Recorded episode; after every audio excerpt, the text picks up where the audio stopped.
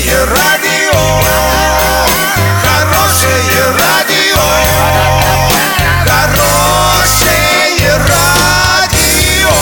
Радио Шансон.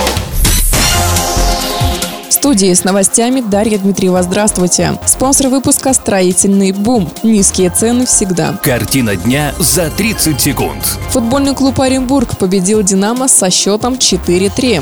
В Орске прошла вторая игра 1-8 финала Орской лиги КВН. Подробнее обо всем. Подробнее обо всем. 21 апреля в матче 34-го тура первенства ФНЛ футбольный клуб Оренбург на домашнем поле победил футбольный клуб «Динамо» из Санкт-Петербурга со счетом 4-3. Вадим Афонин забил два мяча, а победный гол оформил Артем Делькин. После этой победы футбольный клуб Оренбург остался на втором месте. Следующий матч команда проведет на выезде. В субботу 28 апреля футбольный клуб Оренбург сыграет с футбольным клубом «Тюмень».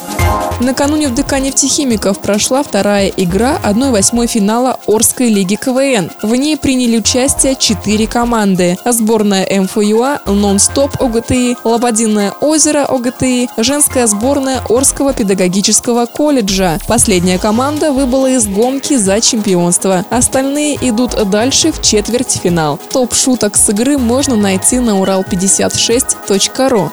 Доллар на выходные и понедельник 61.32, евро 75.65. Сообщайте нам важные новости по телефону в Орске 30 30 56. Подробности фото и видео отчета на сайте урал56.ру. Напомню, спонсор выпуска «Строительный бум». Дарья Дмитриева, радио «Шансон» в Орске.